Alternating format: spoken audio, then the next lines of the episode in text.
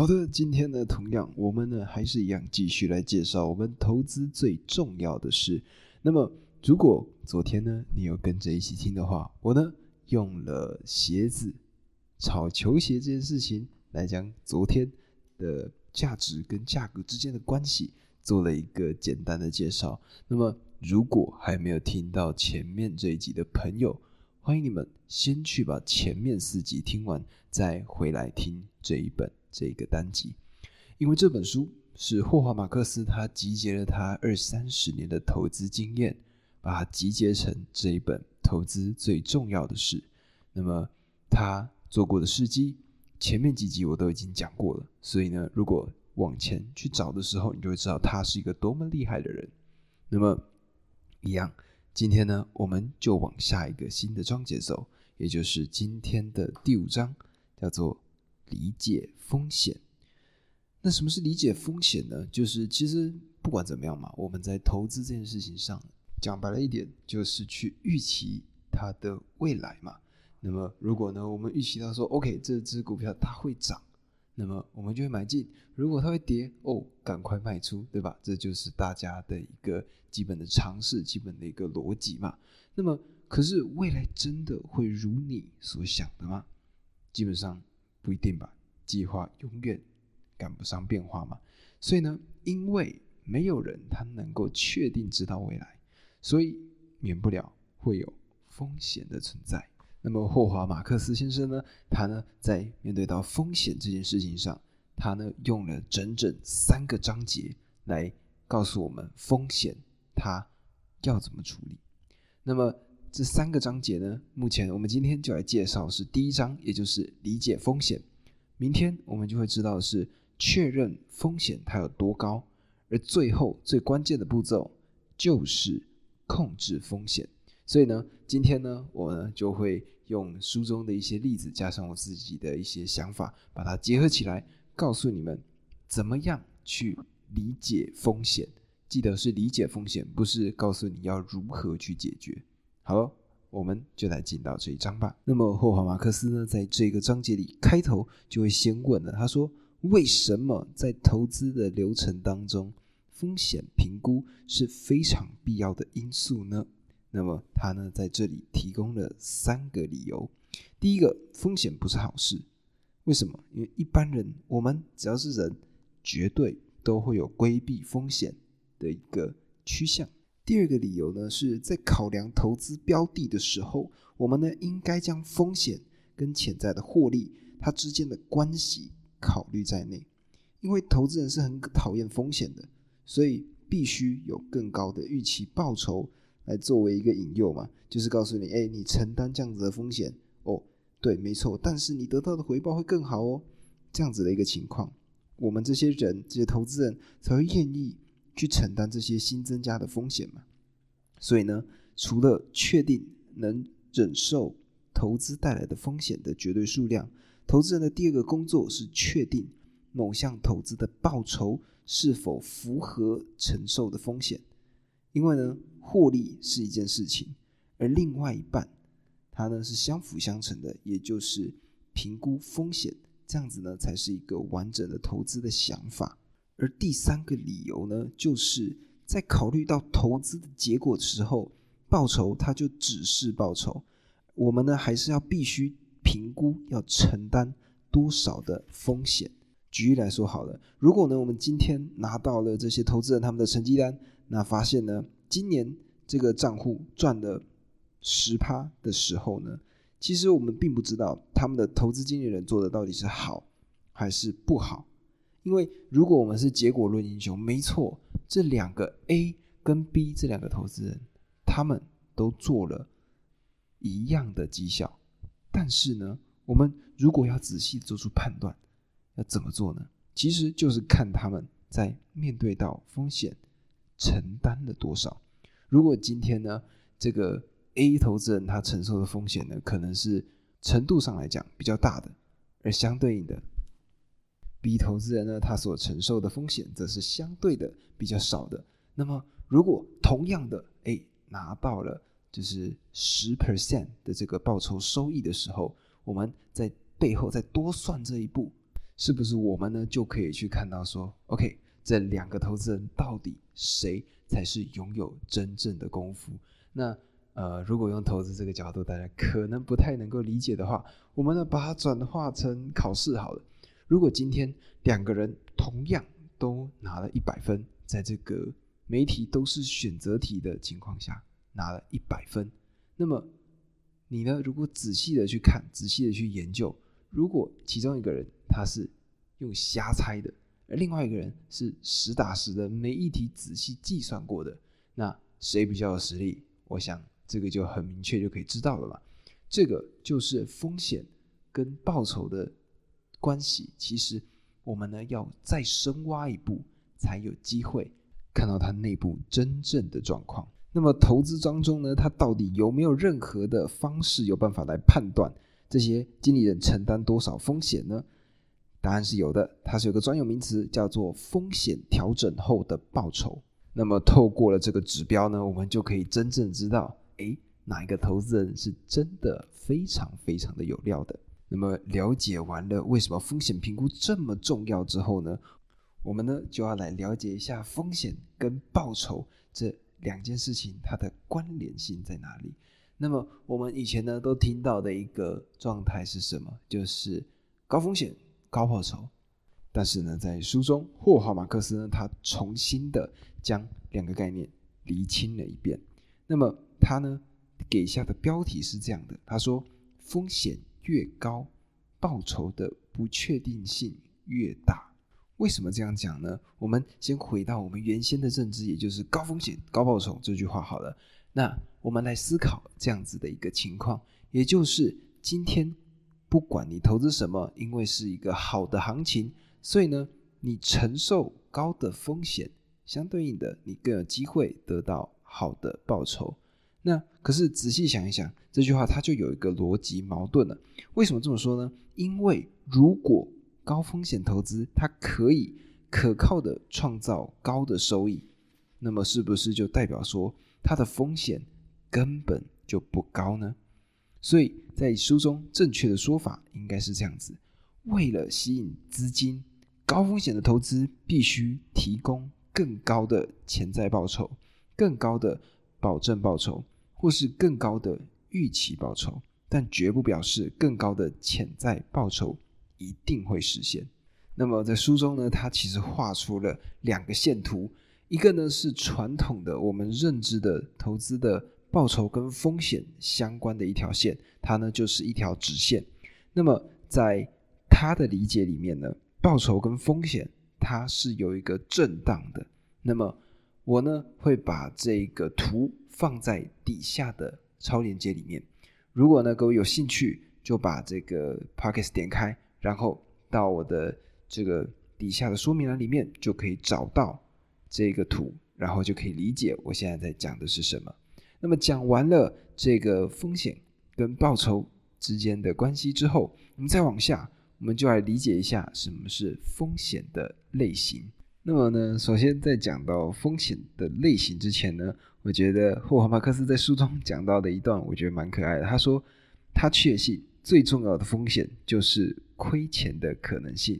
那么，我们呢，按照这个逻辑继续往下捋，我们就会知道说，他提出了五个不一样的风险类型。那么，我呢会在这边一一跟你们做介绍。第一个呢，就是不符合报酬目标的风险。那么，这个呢，就是比较像个人的追求啦。例如说呢，诶。我今年的设定的目标呢，就是 OK，我呢就是要赚超过我原先资产的百分之十。那么，如果今天有一个方案，哎，你投资下去了，对，没错，你会赚钱，但是你可能 maybe 只赚了百分之五。对于这些人来说，这个个人的追求来说，嗯，这个不符合他的报酬目标，那这个就是不符合报酬目标的风险。第二个呢是。绩效不佳的风险。那么好，我们现在呢，假设你呢就是一个投资的经理人，那么你呢深深知道这件事情，就是你不管你表现的有多好，你的账户表现的有多好，你呢基本上是不太会吸引到更多的资金进来。但是如果今天呢你的这个账户表现它呢比不上那些大盘，那些大部分人操作之后就可以得到的基本的收益的话，这些客户呢就会拜拜，直接跳槽到下一间。那么这样子的一个风险就叫做基准报酬风险。书中呢就用了巴菲特的例子。那么在巴菲特于一九九九年的表现，我们仔细看呢，就会发现说，在那个时候绩效不佳，其实是一个非常有勇气的展现，因为它代表拒绝投资科技泡沫股。那么，如果各位对那个时间段不太理解的话呢，当时就叫做所谓的 dot com 泡沫。当时网络正在突飞猛进的发展，而所有人呢，就是疯狂的往 dot com 这种相关的概念股去用力的砸钱。那各位后来也知道了，就是 dot com 它的泡沫，网络这个泡沫就破裂了。那么当时没有按照这个行情来走的人呢，当时的绩效表现其实不是非常的好，但是也因为他们不愿意去接受这件事情，不愿意投资进入 dot com 的股票里面，所以他们当时并没有亏到太多的钱。巴菲特就是一个经典的案例。那但是同样的，如果你今天是他的客户，你呢就可能会因为什么？诶，绩效表现不太好，诶。你会不会就想要跳槽换一家？这个呢，就是所谓的绩效的风险。那么第三个呢，就是所谓的生涯风险。生涯风险呢，就有一点点像是绩效不佳风险的一种极端的方式。管理资金和拥有资金的人不同，就会产生这种风险。在这种情况之下，经理人他们其实呢是不太在乎获利的，因为他们没有办法收成，但是他们害怕亏损。会导致他们失去工作，所以呢，这个状况就是他们如果做错了，那 OK 饭碗就丢了。那这些呢，就是他们的生涯风险。那么第四个就是所谓的不按惯例的风险。那不按惯例的风险呢，它其实就是提到了我们前面几章所讲到的，也就是第二层思考它的一个非常重要的一个本质，也就是没错，你呢。不想按着大家的惯例去走，不想按着大家的思考去走，所以你逆流而上，那试图呢想要找到一个，诶，对我呢才是正确的这样子的一个投资的表现，但是呢，它其实是有风险的。怎么这样说呢？如果你真的看错了呢？如果你真的判断出现问题了呢？那么这个呢，就让我想到了一个 可爱的笑话，呃，也算是一个段子。就是呢，有一天有一个小孩，一个国中生，他呢在电视上看到说，诶，现在高速公路上面有一台逆行、逆向行驶的车辆。这个时候呢，他就想到说，诶，他阿公呢好像今天刚好在那个相近的路段正在开车，所以呢，他就打电话给了他的阿公，跟他说，诶，阿公啊，就是呃，现在呢在你的开车这个路段上呢，有一台。逆向行驶的车子，然后呢，这时候他阿公呢就很着急的回答他，就说：“哈，不止一台吧，是好几百台都逆向过来啊！”所以呢，这个就是同样的情况。如果你今天是这样子逆着走，那肯定会出大事情嘛。这个呢，就是不按惯例、不照着规则走的风险。那这个呢，其实也可以讲到说，就是所谓的从众心态嘛。那这就是大部分的人的一个想法，也就是 OK。对，没错，我呢就跟着大家走嘛，跟着大家走，至少前人走过的路不犯错。但是呢，相对应的，如果今天是一个完全跳出常理，然后靠着自己的方式去摸索自己的人生道路的人，我们呢，在他还没有做成事情之前，会是什么样的态度来看他？哦，嗯，你呢，对，特立独行，但是呢，哦，你不是我们这一群人的。所以呢，可以知道从众的风险稍微小一点，而你如果要特立独行，哇，那这个风险可能就震荡的非常的大了。这个呢，其实刚好也跟这个章节有一些些的关联。那么呢，讲完了前四个不同的风险，还有最后一个，也就是低流动性的风险。什么叫低流动性的风险呢？就是如果说你三个月后你需要一笔钱来支付一个费用。或者说呢，你一年之后就要买一间房子，如果呢属于这一类人的话，他们呢就不适合这类，到时候没有把握能换成现金的投资。所以呢，如果是这样的投资人，他们呢就要尽量的没有这些波动性，没有这些风险，越安全越好。因为呢，这个是他们当时一种个人的，而且是唯一的一个选择。那么讲完了风险的五个类别之后呢，我们呢就来想一想，到底。产生亏损风险的原因是什么呢？霍华马克思呢，他在书中提出了几个他认为的原因。那同时呢，他也在那边自我辩证，帮这些不一样的理由找出他的反驳论点。他第一个觉得认为可能的原因是基本面不好。他觉得，哎，基本面不好，所以呢，对，可能会产生亏损风险。但是呢，同时他呢就瞬间反驳了，他说不对。因为呢，如果你买进的价格够低，那么你又怎么会亏钱呢？所以，哎，第一个原因好像没有很正确。那追根结底，他想了一想，就是第二个原因，也就是没花时间做好功课，是相对应的，就是哎，太乐观了啦。你呢看了这一档股票，觉得 OK，我分析完了，呃，看了这些我们认知到的数据之后，这些资料之后，最终的决定就是 OK，可以 OK 买进，就这样。但是，如果我们没有做足资料，这个就是我们会产生亏损风险的一个非常重要的原因。为什么这样讲呢？举例来说，好了，好的消息真的就会影响到股票的进展吗？所以，好消息它不一定等于好的走势，而好的走势也不一定等于好的报酬。所以，霍华马克思呢，他呢最重要的认定就是一定要在低于价值的价格买进。这样子呢，你就是以非常低的风险去获得非常高的报酬，而这种才是最好的投资。但是当然，这张讲的是什么？这张讲的是风险嘛。所以呢，我们到底应该如何去衡量风险呢？那书中呢，他呢看法是这样子的：第一个点，他呢认为这个呢是一个非常见仁见智的看法，也就是说呢，每个投资人他们都可以估计未来，但是。它仍旧只是一个估计而已，而第二个点呢，就是它量化的标准其实是不存在的嘛。因为同样对于一个投资标的，有些人他认为，哎，风险超级无敌高，但是呢，也有些人认为说，哎呀，这个根本就没什么风险嘛。而第三个点呢，就是风险它是会骗人的，传统的因素呢，很容易被纳入考量，像是之前发生过的历史事件，它的可能性。但是反常一生罕见的事件很难被量化，很多人呢都说，哎，评估风险啊，评估风险这样子的一个讲法，甚至呢有一些金融机构，他们呢还会雇佣所谓的风险经理。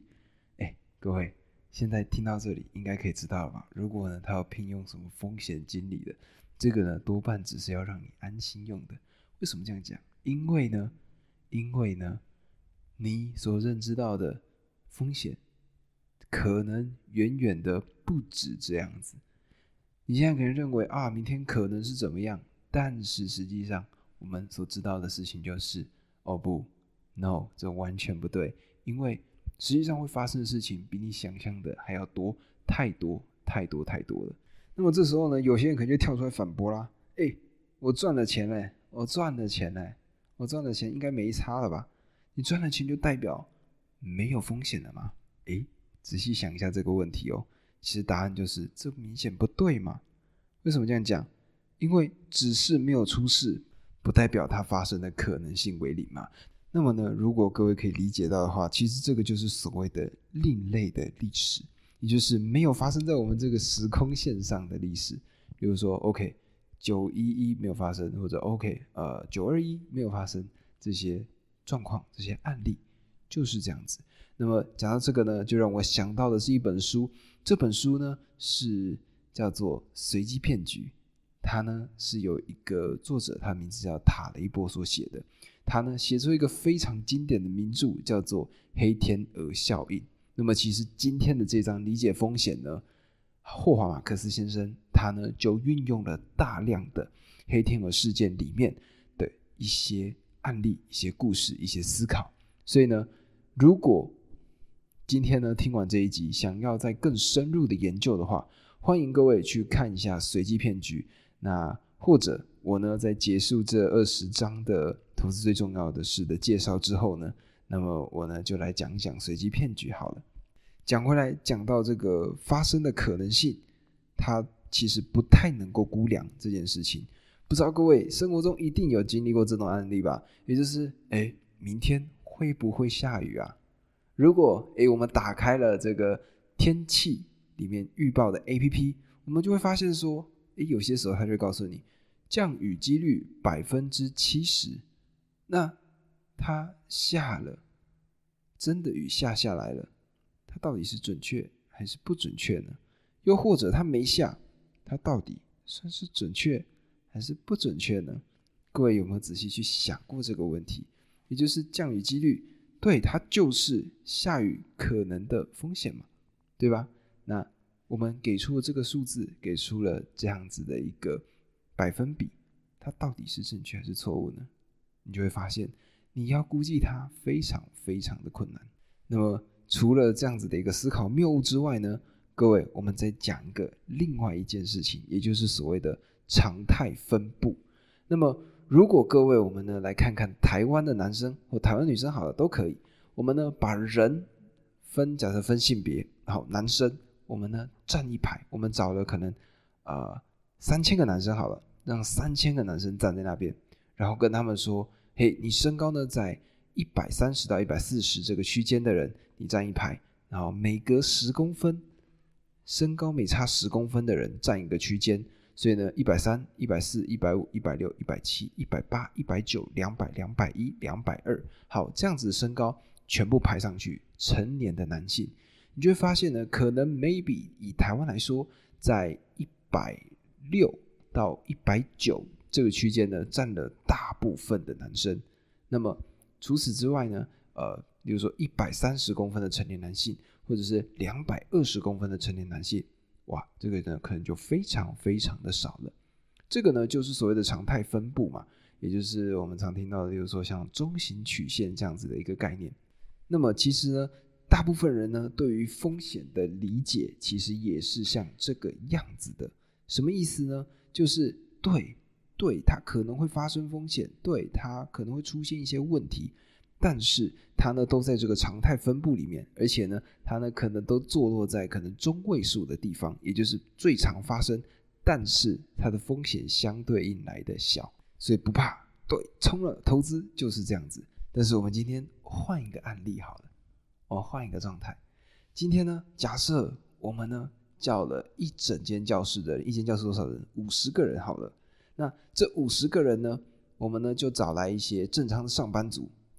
那这些正常上班族呢，他们的月薪可能呢坐落在三万到 maybe 好，我们说十万不等好了。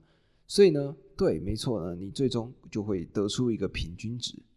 这个时候，比尔盖茨，诶，他走进来了这间教室里面，我们整间教室的整体的大家的薪水。是不是平均薪水就瞬间暴冲到非常非常高的一个数字？这个呢，它就不是按照常态分布的状态来做的。对，没错，你呢拥有这样子的财富，确实是在常态分布当中，但是你可能会因为一个发生几率极小，但它的极端性极高的案例，它呢将整体的数据完全冲散。而讲到这个呢，我就不得不提这个案例。也就是一条平均四公分深度的河流，你愿不愿意横渡过去呢？一条平均四公分的河流哦，你愿不愿意横渡过去？这个呢，就是一个我们很常见的思考的谬误。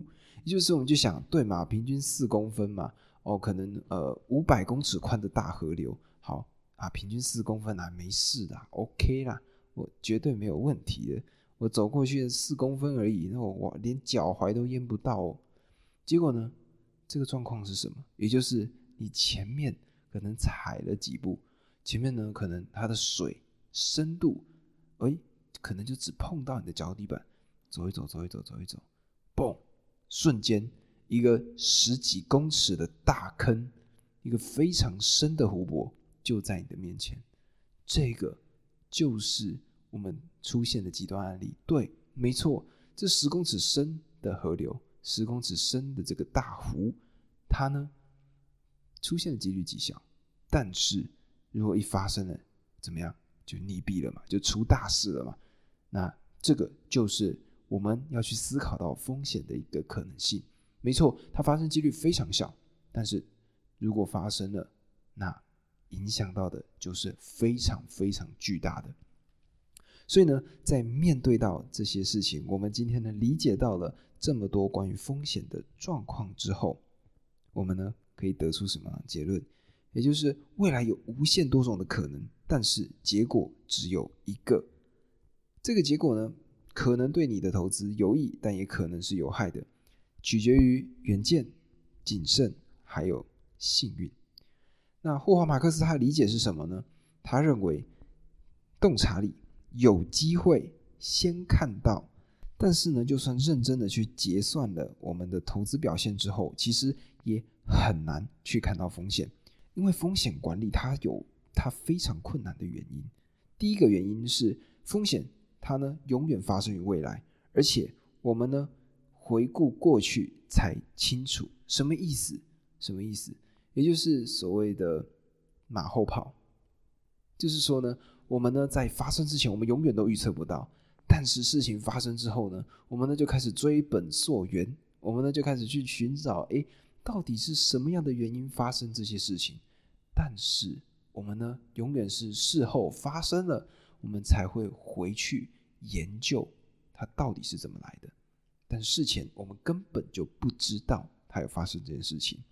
第二个点呢，就是我们的常态分布，也就是我刚刚花了非常大的篇幅跟你们讲的 常态分布的这个状况，我们时常会忘记极端的状况发生。而第三个呢？也就是我们呢，虽然虽然对我们看了过去不一定可以理解到未来，但是看了过去，看了历史，它至少可以给我们一个方向。而第四个呢，我觉得是一个非常震撼的一个预防针，也就是没有最糟，只有更糟。怎么讲呢？你就想嘛，我们呢就从来没有人想过，两年前、三年前。会发生 COVID-19 这件事情，完全没有人想到，对吧？所以没有最糟，只有更糟。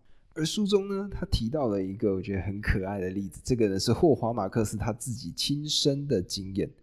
这个经验呢，就是他的父亲是一个喜欢去赌马的一个人。那么当时呢，就是听到了一个小道消息，就是诶，今天的这一场赛马比赛，只有一匹马会上场比赛。这什么意思？意思就是说，你不管怎么样，你压下去，你就是一定赚得到钱。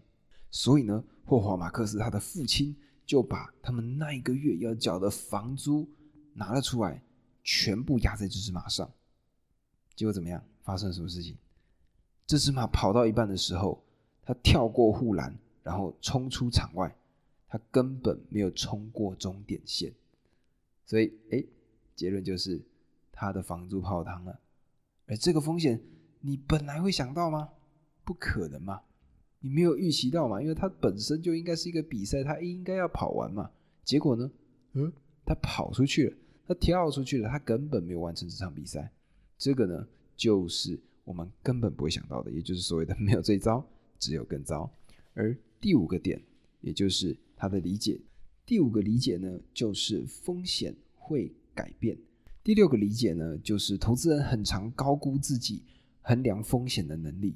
怎么这样说呢？就是说，诶，我们今天看到一个非常烧的超级无敌烫的一个炉子，我们呢就会知道，诶，不要碰。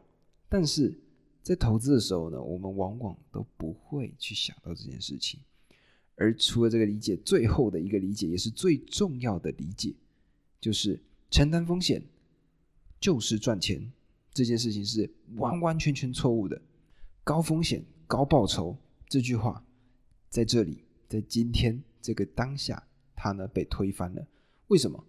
书中呢，马克思是这样讲的：他说，当高风险的状态失灵的时候，人们才会想起来，对耶，它是高风险。所以呢，以上就是今天第五章理解风险的一个概念。哇，洋洋洒洒的讲了三十分钟啊！那么各位呢，我希望你们可以理解到风险它的发生的状况，还有它我们很常会有的一些思考的偏误。那么我觉得呢，因为我之前就有看过塔雷伯的著作，他呢写过《黑天鹅效应》，那还有《反脆弱》《随机骗局》这些非常经典的书。而我呢，就是在看了那些书之后，再过来看投资最重要的事，就觉得说，哇，他们的思考方向其实蛮相近的。而我呢，最重要的任务就是把我所看到的内容、看到的想法分享给你们。如果呢，对于这些书籍的心得有任何见解、任何看法、任何批评，都欢迎到 Apple Podcast。底下留下五星好评，告诉我你们的看法，我呢就会把这些好评讲出来、念出来给你们听。那一样，这就是今天的单集啦。如果喜欢今天这个单集的朋友们，帮我分享出去，然后留下五星好评，且帮我订阅起来。那么这个呢，就是我最主要、最重要的一个目标。那么我们呢，一样，明天继续来更新。风险的第二个 part，我们明天见，拜拜。